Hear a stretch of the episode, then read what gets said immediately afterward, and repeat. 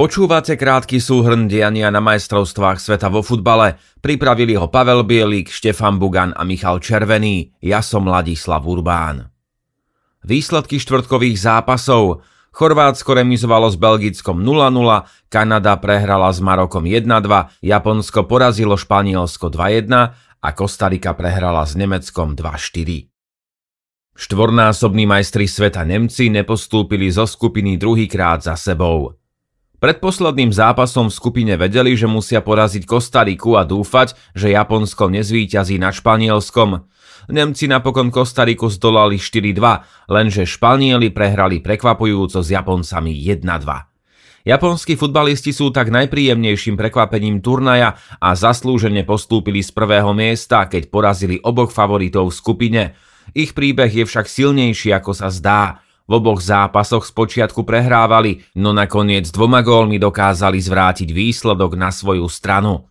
Pre Nemecko, ktoré o dva roky hostí futbalové euro a sníva o trofeji, to je katastrofa. Neistá je teraz aj budúcnosť súčasného trénera Hans-Dietera Flika, ktorý bol pod tlakom už pred zápasom s Kostarikou. 57-ročný Nemec sa stal trénerom iba v lete 2021, keď Nemecko vypadlo na eure s Anglickom v 8 finále a znova zaostalo za očakávaniami. Flick dostal za úlohu prebudovať národný tím a po prevzatí reprezentácie vyhlásil, našim cieľom je vrátiť sa na vrchol. Ako to prebiehalo? Spočiatku išlo všetko podľa plánu, Nemci začali veľkým tlakom a od 10. minúty vyhrávali gólom k Nabriho, Vyzeralo to, že je otázkou času, kedy strelia ďalšie góly. Nahrávalo im aj dianie v druhom zápase, kde od 11. minúty Španieli gólom Moratu vyhrávali nad Japoncami. V druhom polčase sa však začali diať veci. Kostarika v 70. minúte už vyhrávala 2-1 a Nemci vedeli, že ak majú mať aspoň teoretickú šancu na postup, zápas musia vyhrať. Lenže ak mali informácie z druhého zápasu, vedeli, že by potrebovali víťazstvo o 7 gólov. Japonci totiž vyhrávali nad Španielmi a to aj vďaka tomu, že lopta pred druhým gólom nebola začiarou takto tesne. Určil to systém VAR, televízia však nepriniesla záber zo správneho uhlu. Nemci napokon zápas otočili, no Španieli nie. Skupinu teda vyhralo Japonsko pred Španielskom, Nemeckom a Kostarikou. Niektorí budú navždy konšpirovať, či Španieli neprehrali na schvál, aby v 8 finále narazili na Maroko. Japonci budú hrať proti Chorvátom. Alebo o tom, či lopta naozaj bola za čiarou. Zlatá generácia je definitívne preč. Na majstrovstvách sveta 2018 v Rusku skončili tretí a aktuálne sa nachádzajú na druhom mieste v rebríčku FIFA. Belgičania sú napriek tomu veľkým sklamaním a turnaj opúšťajú s jediným víťazstvom v troch zápasoch. Aj v poslednom zápase skupiny iba remizovali s Chorvátskom 0-0 a skončili na štvrtom mieste. Smutným hrdinom duelu bol aj útočník Romelu Lukaku, ktorý zahodil 4 gólové šance. Frustrovaný útočník potom pesťou vrazil do sklenenej zábrany na belgickej lavičke. Krátko na to prišla ďalšia správa. Tréner Roberto Martinez už viac nie je trénerom Belgicka. Čakali ste iný scenár? Kapitán Kevin De Bruyne určite nie.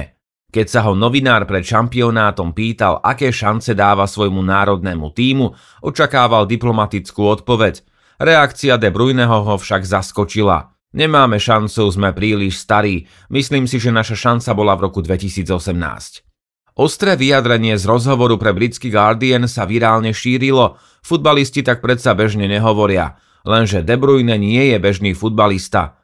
Aby ste jeho výroku porozumeli, musíte trochu poznať jeho povahu.